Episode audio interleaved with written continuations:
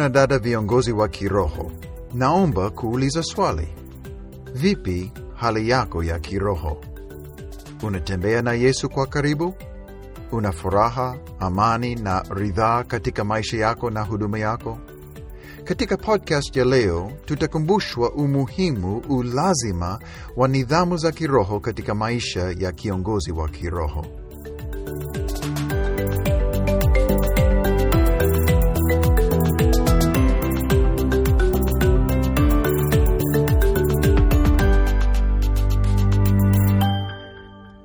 Ni baraka kubwa sana kuwa na rafiki yangu na mfanyikazi pamoja siku nyingi, mzee Vernon Smith kama mgeni wetu, na mada ya mazungumzo yetu katika podcast ya leo ni mada muhimu kupita kiasi.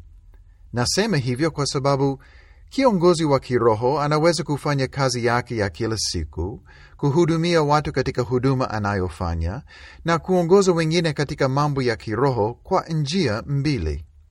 Aidha, atafanya akiongozwa na Roho Mtakatifu katika upendo, neema na nguvu za Roho, au atafanya akiongozwa na mwili kwa nguvu zake mwenyewe bila nguvu za Roho juu ya maisha yake na huduma yake. Tofauti ni kubwa.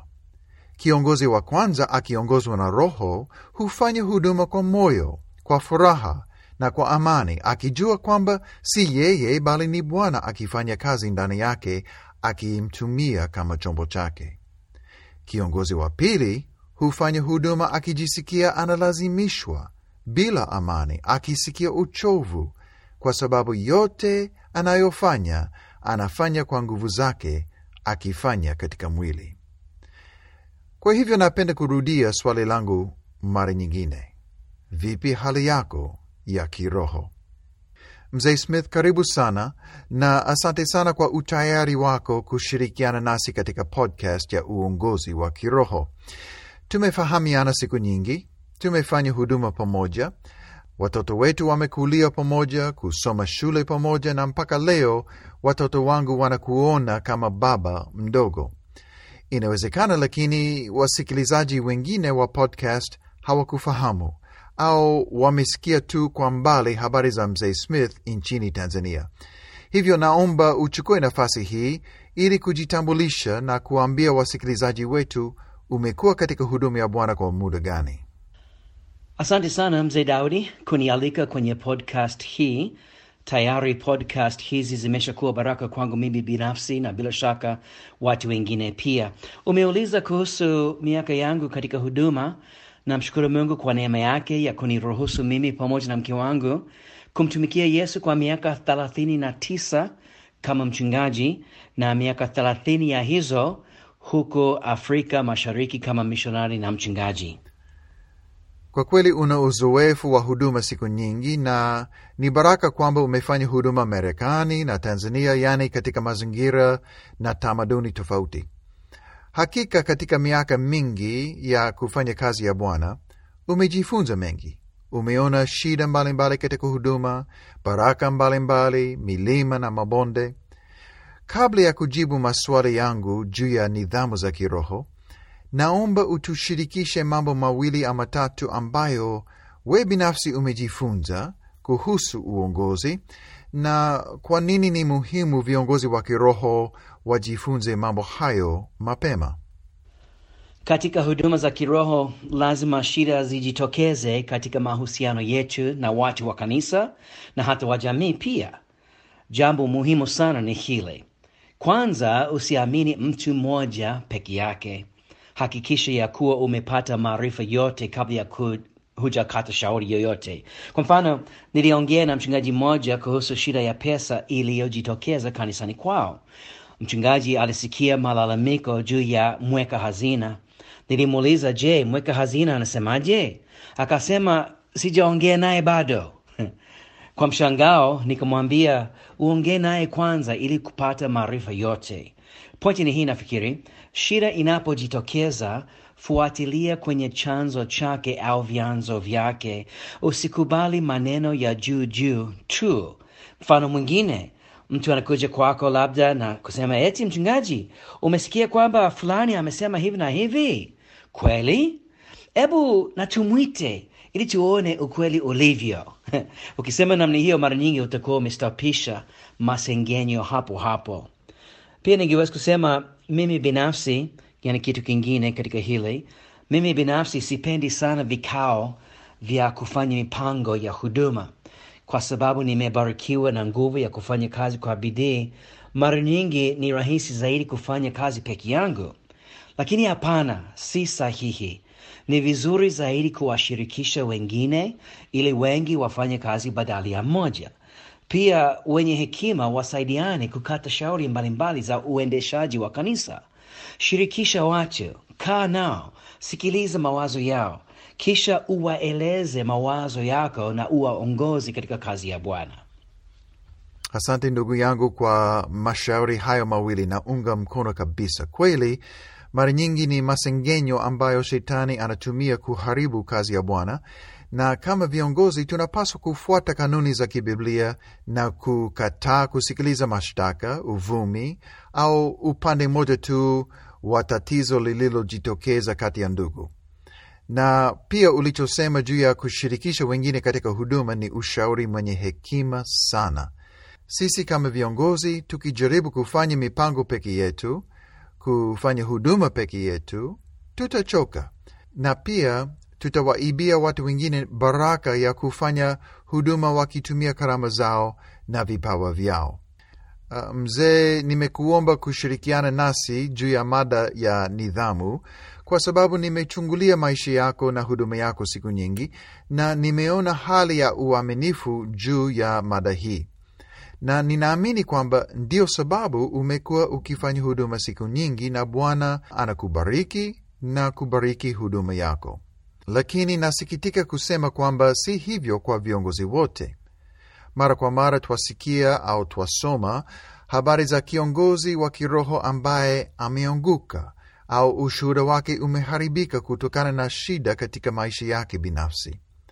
Sisi sote tunafahamu viongozi ambao walikuwa waaminifu wakifanya huduma na kuongoza watu katika mambo ya kiroho, lakini siku hizi wameacha huduma maisha yao ya kiroho yameharibika, au ndoa imeharibika, au pengine wao wameamua kuacha kazi ya Bwana au kuacha kanisa kabisa. Je, unafikiri ni nini msingi wa matatizo kama hayo ambayo yanatokea katika maisha ya viongozi, na una ushauri gani kwa ajili ya viongozi wasikilizaji? Bila shaka kuna mengi ambayo yanachangia uharibifu wa maisha ya kiroho ya kiongozi, lakini naomba nikazanie mawili matatu ambayo ni makubwa zaidi. Uh, kwanza nafikiri ningesema uchovu. Kazi ya Mungu haiishi, watu wanakuhitaji siku zote na saa yoyote, jumlisha pamoja na maandalizi ya mahubiri, mafundisho. Da, kazi ni nyingi sana, na washauri sana mjitahidi kuchagua siku nzima kila wiki ili kupumzisha mawazo. Hata usipopumzika sana kimwili, fanya kitu kingine kabisa cha kubadilisha mawazo. Mimi na Mama Boni mara nyingi tunajitahidi kupumzika Jumanne, tusionane na watu wengi. Tunacheza michezo ya mezani ili kucheka kidogo, au tunaweza kufunga safari ya karibu na kupata soho, soda sehemu fulani au kahawa sehemu fulani maana uchovu unachangia sana katika uharibifu wa maisha ya kiongozi. Nafikiri kitu kingine ni kuto kujilisha kiroho na kusahau maombi. Mara nyingi mchungaji anajisomea kwa ajili ya mahubiri yake na mafundisho yake, lakini pia ni vizuri kusoma Biblia haswa na hata vitabu vingine vinavyofundisha mambo ya kibiblia na ya kiroho si kwa ajili ya mahubiri yako, bali kwa ajili ya roho yako binafsi. Pia nimetaja maombi. Kiongozi asisahau kujiombea, kumwombea mke wake na kuwaombea watoto na hata wengine. Ukiwa faragani peke yako na Mungu, si tu kuomba mbele za watu, si tu kuomba wakati wa chakula au kwenye tukio fulani, tukio maalum, la kuomba kwa ajili ya mambo yako binafsi. Pia nafikiri kitu kingine ni kunaswa na mawazo mengi ya kidunia na pesa pia ni shida. Kiongozi akiwa na njaa na mahitaji ya nyumbani yamezidi, lazima atafute pesa kwa ajili ya familia yake, lakini pale anapoanza kufanikiwa, lazima akumbuke wito wake na asijitumbukize katika shughuli za kidunia sana. Zaidi ya yote, akumbuke wito wake mara kwa mara ili kujihimiza katika kazi ya Bwana.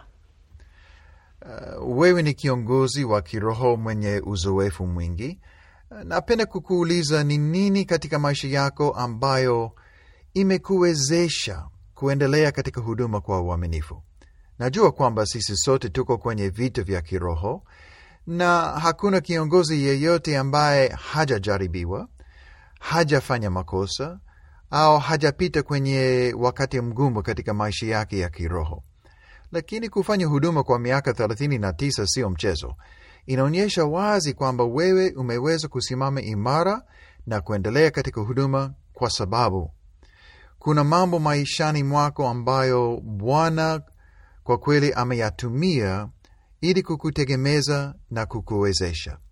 Naomba ndugu, utuambie ni mambo gani ambayo bila hayo maishani mwako pengine usingalidumu katika huduma kwa miaka mingi. Mzee Daudi, nashukuru sana kwa swali hili. Um, naweza kusema ya kwamba kilichoniwezesha zaidi ya yote mpaka sasa ni neema ya Mungu maana isipokuwa neema ya Mungu hata mimi ni mtu ambaye ningekuwa nimeshaharibika. Hakika namshukuru Mungu sana kwa neema yake. Pia ningesema ninao uwezo mwingine katika kazi ya Bwana kwa sababu ya mke mwema. Mimi na Mama Boni tuko pamoja sana kama timu katika kazi ya Bwana. Tuna mawazo tofauti, wakati mwingine inawezekana, wakati mwingine mimi niamue hiki na yeye anataka hicho, lakini kwa vyovyote wito wa moyo wangu na wa moyo wake ni kumtumikia Mungu. Hivyo namshukuru Mungu sana kwa hilo. Uwezo mwingine unapatikana kwa sababu ya amani ninayopata wakati wa peke yangu na Mungu, nidhamu za kimsingi za kawaida, yaani kusoma Biblia, kuomba kila siku. Kwangu mimi najitahidi kufanya hivyo asubuhi sana kabla ya wengine kuamka.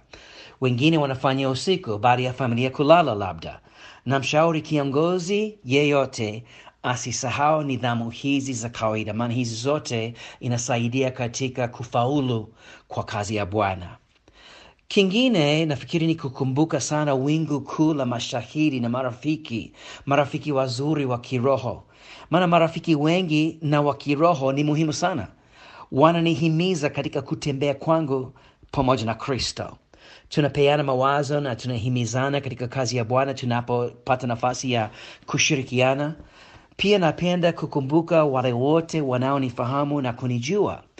Kwa mfano, mimi nikianguka, wao pia watajisikia vibaya, si ndio? Jamani, namkumbuka mama mzazi. Sitaki anionee aibu, bali anionee fahari. Nakumbuka mchungaji wangu aliyenituma kama mishonari. Naomba wafurahie ripoti zetu, wala si kusikia nimefeli. Nakumbuka marafiki na jamaa wanaoniombea kama mtu wa kiroho, kiongozi katika kuieneza Injili. Lakini zaidi ya wote, namkumbuka Mwokozi wangu. Ndugu na dada zangu, nahitaji kujikumbusha mara kwa mara kwamba ipo siku ambapo nitamwona Mwokozi wangu na kumshukuru kwa yote aliyonitendea. Naomba Mwokozi wangu anionee fahari pia kwa sababu ya uaminifu. Nafikiri kitu kingine, wewe mwenyewe jitahidi kuwa mtu wa rohoni.